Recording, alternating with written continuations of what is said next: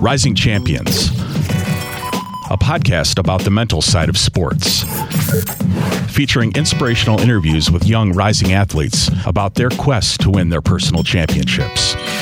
Hosted by Dr. Jason Nowetski of Champion Mindset Group, alongside radio personality Kyle Bogie.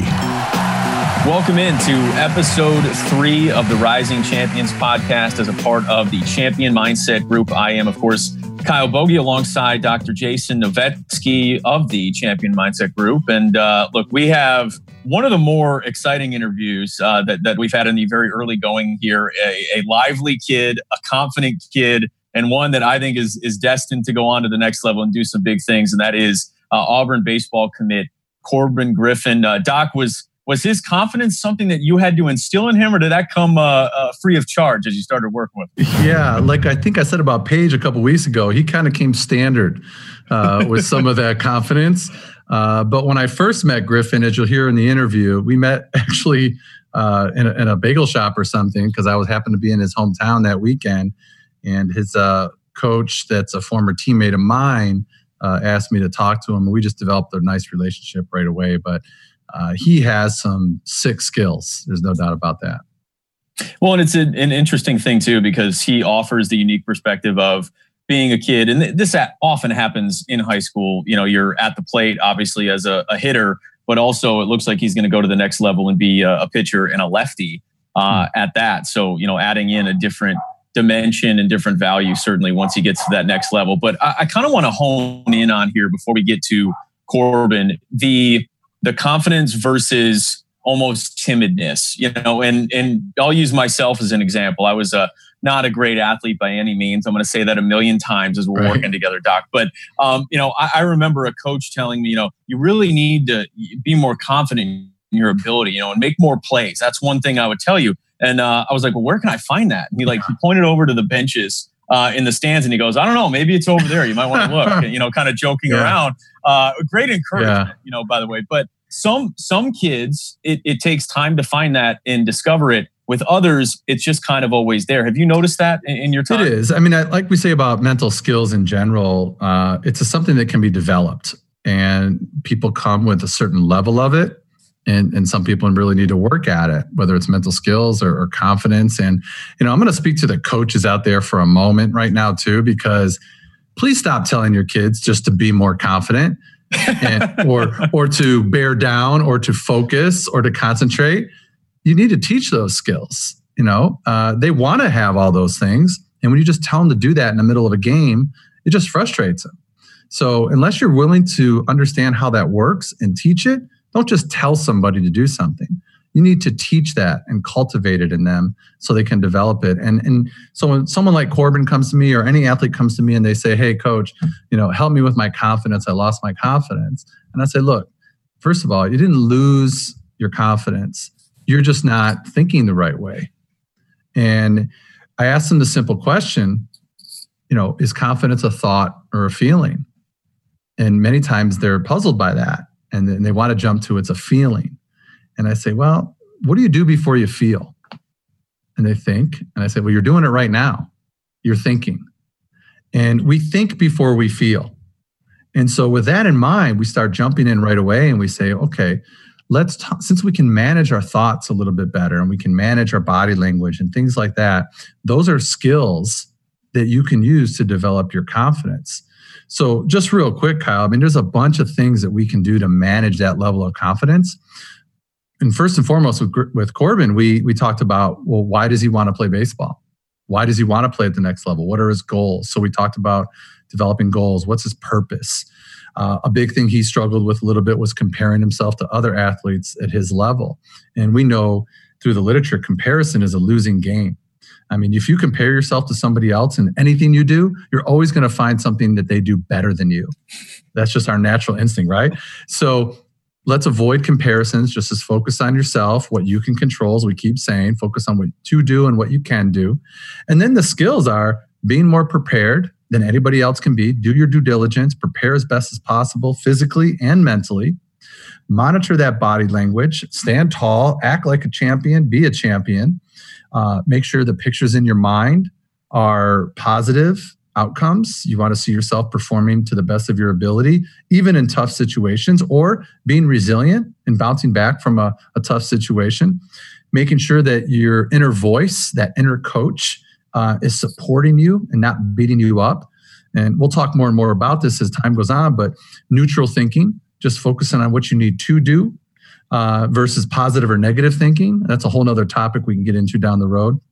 And then, that's the opposite of being hesitant, which was the question, confidence versus hesitancy. So, being uncertain or hesitant is the opposite of being confident. So let's just focus on being confident and developing those skills over time, and the hesitancy will go away.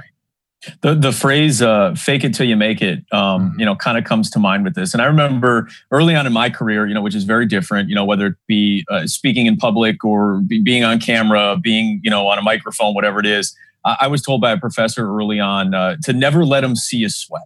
When you're in the arena or you're in that stadium, never let anyone see you sweat. You might skip over a word, you might forget something for a second, but you know what? Don't give them the satisfaction of thinking that you might be off your game. And I got to believe that kind of equates, to athletes a little bit, that even if, maybe you do give up a base hit, maybe there is a guy in scoring position, or, and you don't have the best stuff, don't let them know, whether it be social cues, the way you're looking, feeling, and all that, that you might have lost your edge.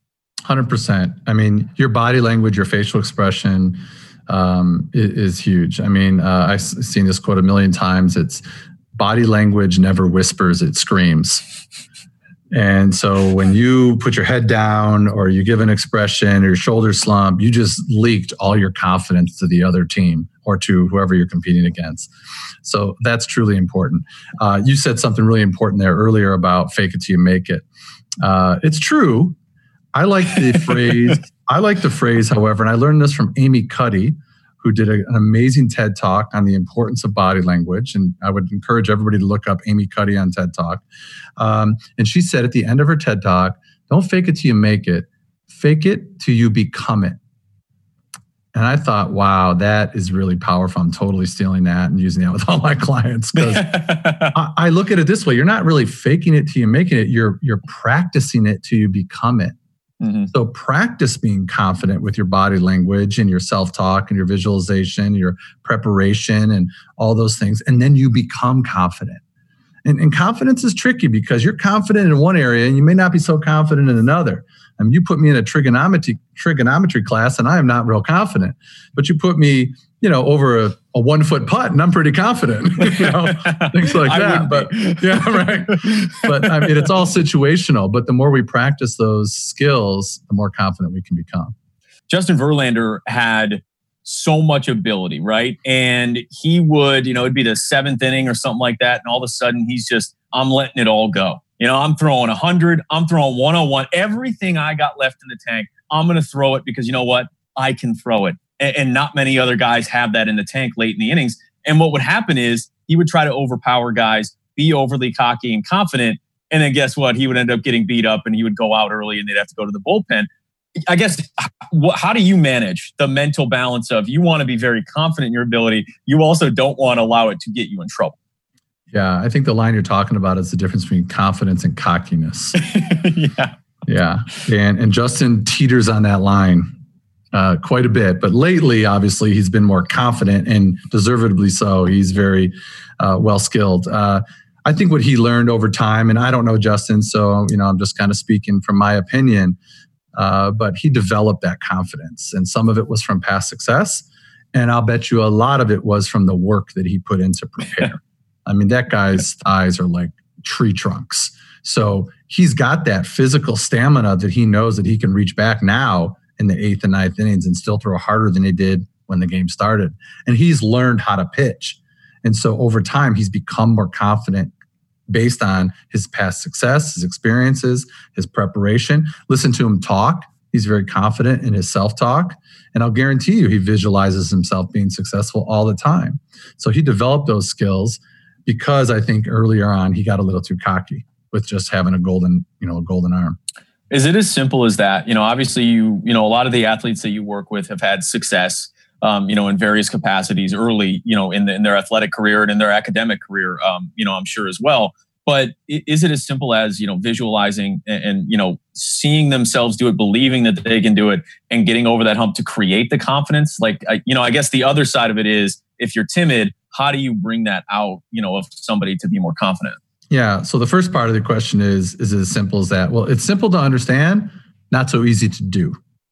And that's the difference there. So we can talk about it all day, but now you got to go out and actually train and do it. And that's the difficult part, because you're going to be uncomfortable when you're doing it. And you got to be able to push through those feelings of being uncomfortable. You know, our brain has like a bodyguard in it. And that bodyguard is always protecting you from feeling uncomfortable. I talk to my clients about, you know, you have a Secret Service agent in your brain. He's always looking out for you. He doesn't want you to get in any danger. So the second you get uncomfortable, he says, no, don't do that. Avoid it at all costs. Take the safe way out. Well, you know, if you want to be an amazing athlete, you got to bust through that. So you got to push that bodyguard aside and dive in. So, you know, that's what I would focus on. Well, this is, again, an interview that I very much enjoyed. A great conversation, a kid who's not short on confidence. I think that's really going to benefit him down the line. We got Corbin Griffin, an Auburn baseball commit, coming up next. Anything else you want to mention before we get to Corbin here, Doc? No, I'm just really excited to have him on. I think our community of listeners is going to really love what he has to say. I think his confidence is going to come right through the lines that you're listening to and hopefully be contagious for all of our rising athletes as they listen. All right, please subscribe, share, download, you know, follow us, of course, the Champion Mindset Group and the Rising Champions podcast. We are on Spotify and on Apple. And I guess with that, here's Corbin Griffin. All right. Well, Corbin, first of all, I want to say congratulations, obviously, committed to Auburn to go be a pitcher there. A huge accomplishment for you at a very young age. I got to believe, you know, even though you're focused on now, you're excited to eventually get down to Auburn. For sure. Thank you so much. It means a lot. Absolutely. Now, Doc, from what I understand, you've been working with Corbin, you know, a little bit, again, on the mental side, you know, of being a pitcher. And this is a fascinating subject for me, because I love watching pitchers, particularly when, you know, they got a guy on base, so there's distractions and things going on. But Doc, what are some of the things that you know, were able to learn about Corbin very early on? Well, you know, Corbin is a tremendous athlete, so we're really excited to have him on today. And I got to know Corbin about 2 years ago. He was referred to me by his coach and our good friend, Rich McDonald, who I played college ball with. And so funny thing is, I got to meet Corbin the first time in a bagel shop. I happened to be in Kalamazoo, going to see my son play at Kalamazoo College, and that's when Corbin and I were able to meet and work it out. So I got to see, you know, some of the struggles early on that Corbin was having, not too much, just, you know, learning how to be confident, taking his physical skills and combining that with the mental skills training that we were going to do to make him an all-around great ball player, which he's really turned into be. And one of the first things we had to focus on was that cliche again of just controlling what we can control and making sure that we're in the present moment. So, Corbin, let me ask you first, you know, tell us a little bit about your background for our audience, kind of where'd you grow up? When did you get into baseball? Things like that. All right, so I grew up in a little town, Richland, Michigan. I got into baseball when I was about 2 or 3 years old. A nice little story is my dad, he took me out there, played some catch when I was really young. And, you know, I kept on picking it up with my left hand. And, you know, of course, being a lefty in baseball, you know, that's a pretty like, special talent. Yep. And, you know, he told me the story a couple of times. Like, he was always, like, super happy. You know, he's, like, jumping up and down, going inside, telling my mom how, like, he's a lefty, you know, like, super excited. So, I mean, I think from that special day on, I just kept on working with my dad about it. And, you know, just kept on going from there. Okay. Speaking of that, real quick, I mean, your dad has to just be geeked about this opportunity for you. Like, just, you know, speaking from my perspective, I retired from baseball after the second grade season, played 1 year of hardball, and that was it. You know, I could the long pants and the hot weather, I couldn't take it, right? And I swear my dad has never forgiven me for giving up baseball. That's got to be a really special, you know, thing for you and your dad to share. Oh, for sure, for sure. Yeah, my dad's always asking me about what I'm doing for baseball. He's always like asking me about the coaches and stuff at Auburn, what I'm talking about. Yeah, he's just excited. He wants to go down there this summer and actually go visit it for his first time. And yeah, it's cool just having him in my corner, just being able to share stuff with him, share my mindset with him, and just really go through this path with him. So Great. So talk us through a little bit of your high school career so far. I know at one point you were on JV, but were brought up to varsity for districts, if I remember that story right. Yep. Okay. Take us through that transition you had. So freshman year, I was on JV through most of it. I got brought up at the end of it for districts. And, of course, me being the only freshman on the team, I was super nervous about it. And, of course, I didn't get too much playing time. I was kind of just there, just fill their spot just in case something happened. And, I just a couple of spots here. I think I had one or two ABs in it, pinch runner, the typical stuff, just experiencing it.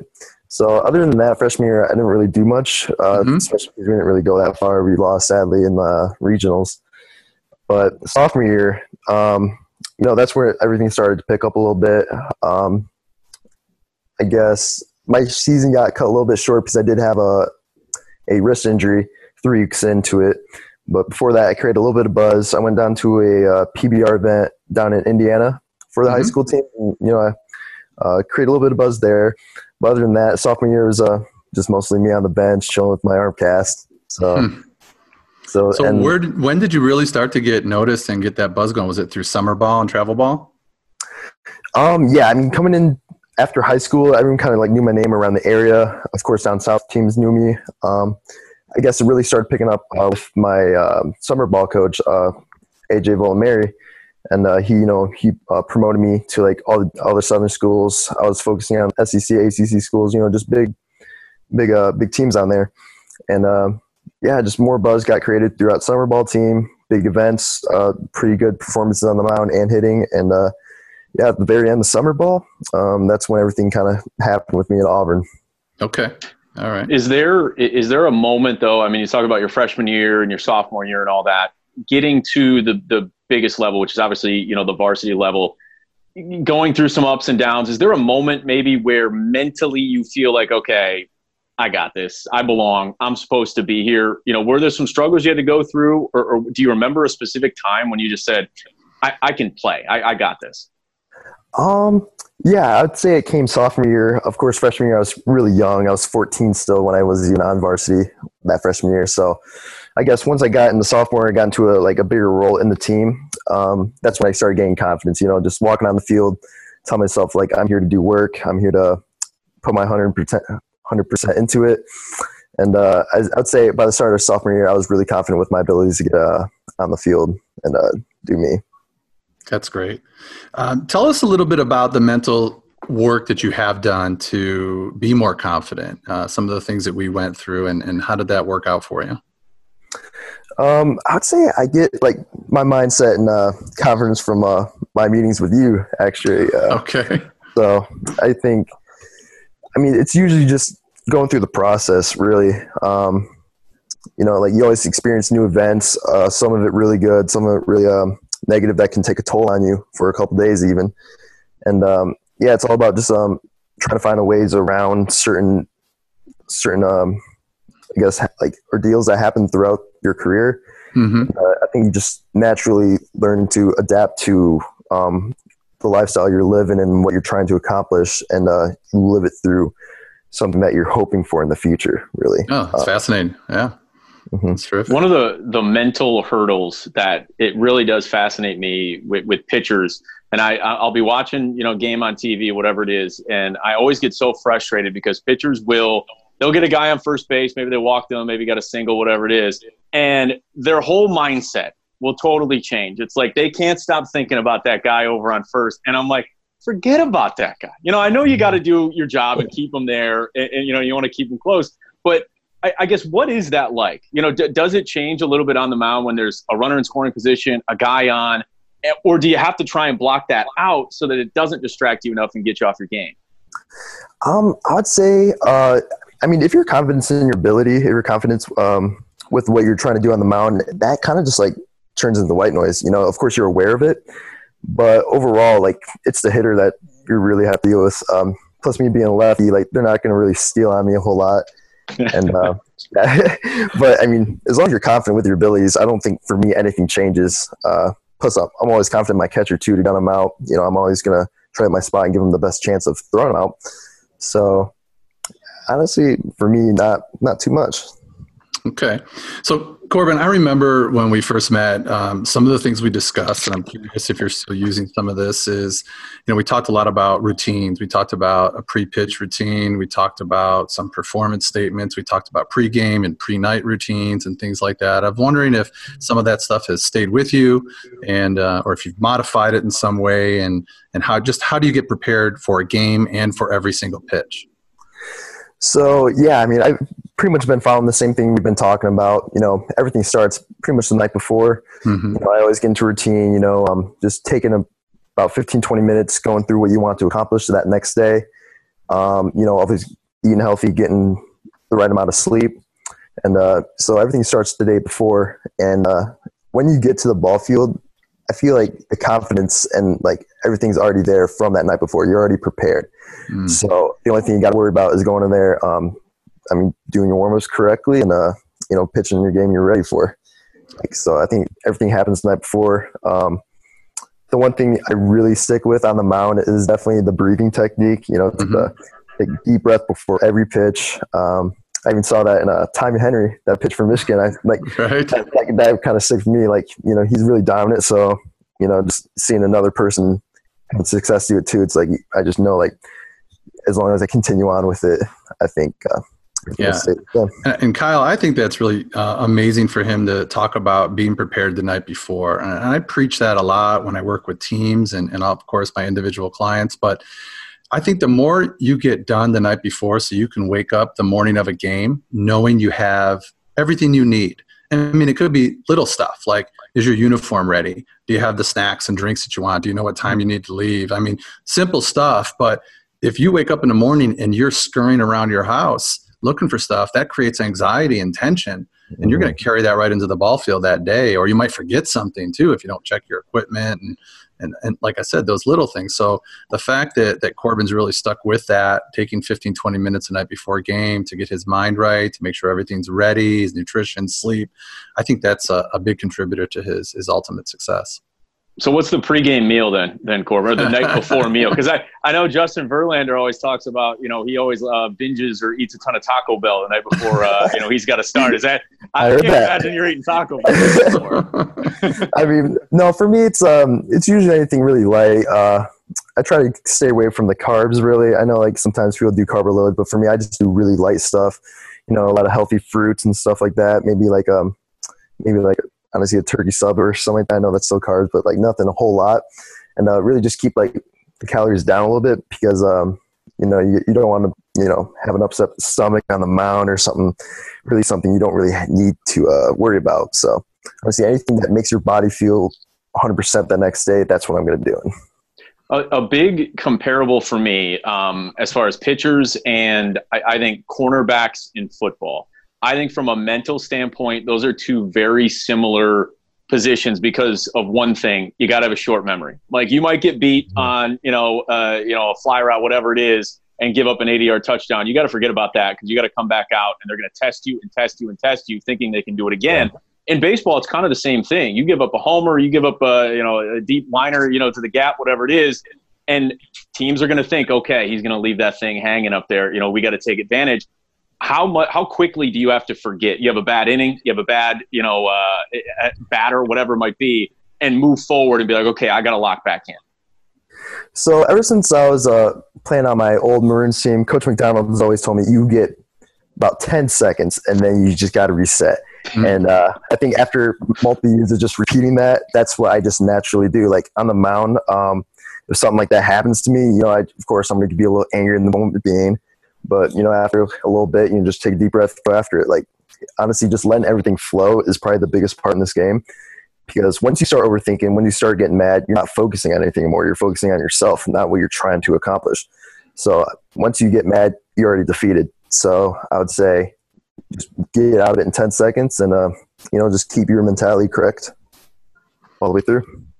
Yeah, that's amazing. So, Corbin, I think you're setting a great example for younger players. So we're going to have a lot of younger baseball players probably listen to this. And what are some things that you would tell them so they can get on a similar path, whether it's through your nutrition, your mental game, your physical training, your perseverance, anything that comes to mind that you think would be a good insight for younger players to follow?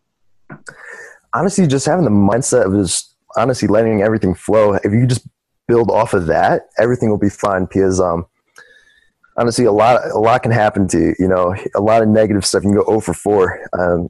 But of course, in the time being, it's like the worst thing for you. You know, you're like, you feel like that feeling gut, like you just hate it.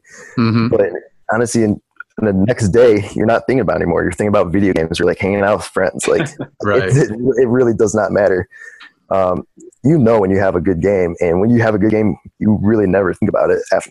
So Corbin, what I hear you saying is that you're really good at moving on to the next pitch, and talk to us a little bit more how you do that, like after a stressful situation. Yeah, just giving it 10 seconds or so, you know, just refresh your mind after a pitch, after a bad hit or something like that. Mm-hmm. Honestly, just let everything flow after that. You can't be stuck on something in the past, because if you're stuck on something in the past, you're not looking to the future. That's right. Yeah. So obviously you also had to deal with a lot of stress and pressure with all the scouts that you probably had to perform in front of them and showcases. So, you know, I work with a lot of kids that's a big deal. You know, they're worried so much about the people in the stands than they are the people on the field. How were you able to deal with that kind of pressure?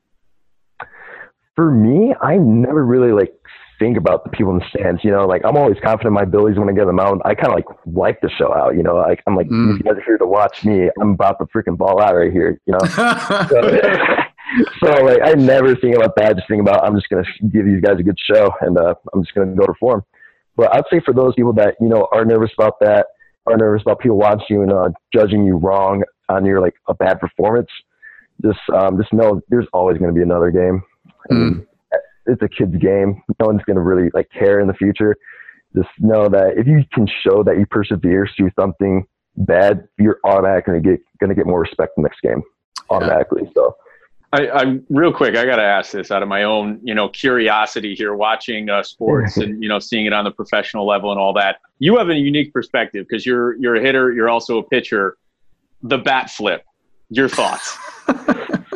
Ooh, okay. I mean, for me, if you get a hold of it, I mean, you can baffle it all you want. Like, you know, you got me. I mean, best believe next time you come up and I strike you, I'm strutting off that mound. I'm showing my presence on that mound. Like, I'm there, you know, like you just got to strike up and you know, I owned you right there. I think that's a great perspective. That's the thing. Like these pitchers, you know, will go out there and you'll strike out the side or something, and you will be screaming into your mitt. You'll be fired up. You'll be running. And like the guy throws his bat after he gets a home run, he can't even react. It's like, oh, come on. Right. Yeah, I mean, if you're a good pitcher, you barely get hit. So if you do get hit, you can let it slide. I'll let it slide. For sure. Yeah. Yeah. All right. Well. Corbin, let us know also, I think we probably should have asked you this a long time ago. I mean, when I met you, you were a grown guy. So how tall are you now? How hard are you throwing? What kind of style pitcher are you? What pitches are you using? Things like that. So I'm about 6'3", almost 6'4" now, 210 pounds mostly. I'm just, you know, just a big guy. And, you know, velo, usually sitting like the upper 8s, maybe low 9s now. I haven't really got clocked, but that certainly feels like it. Okay. And, you know, I usually go fastball, two-seam, circle change, slider, and curveball. And I'm kind of more just like a straight-up, I would say, power pitcher. You know, I kind of look after, like, prospects like Jesus Luzardo or any other big flame-throwing lefties. And that will be, like, so I think keeping everything simple, just throwing cheese is what I like. That's what I like to do. And I get crafty, but I'm like, yeah. See, there's the word I was looking for, because that's how I was described in college, even in my bio in the program, crafty left-hander. Because, you know, I maybe touched 90 once in my career on a 110-degree day or something like that. But I was like fastball changeup guy, and I always find that the changeup is the most underrated pitch out there. Because as a hitter too, you know, when I was in high school, anytime a pitcher could change speeds, that just messes everybody up. So even more than a good slider sometimes, just a ball looking like a fastball but coming in at 10 to 12 miles an hour slower, just, you know, the hands roll over, they swing and miss, things like that. So how often would you use your changeup, and is that something you would throw at any count? In the past, I haven't been, too confident with the changeup, but, over the years, I've gained more and more confidence. But if you can, throw a fastball in a spot and throw a changeup right there as well and let it fade out, it's practically unhittable for some hitters. Definitely like lefties, if you're going inside, like it's hard to hit. So, I mean, if you get the right count and good spot, I mean, it's like game over from there. Gotcha. All right. Well, Corbin, we really appreciate you, spending a few minutes with us. Obviously, best of luck. Congratulations, on the Auburn commitment. And is there a place where, everyone can find you on social media or, track some of your progress and just kind of keep up with your, day to day here as you, make the transition from high school to college? Yeah, so my Instagram handle is Corbin.Griffin32, and then for Twitter, it's Corbin Griffin32. Awesome. So you can follow me there. Yeah. Assuming that's the Beautiful. Jersey number? What was that? Is that the jersey number, 32? That's right. Favorite number. That's everything. Gotcha. Nice. Well, hopefully you can get it in Auburn, but you might have to wait. Yeah, I know. Casey Neistat was the last guy to use that number, so that's a thing to live up to. Absolutely. Well, Corbin, it's been great to see you, man. I wish you all the best. Keep in touch, and let's keep it rolling. And like you said, just keep flowing it. All right. Thank you guys so much for having me. Okay. Thanks, Corbin. Appreciate it. Take care, Corbin.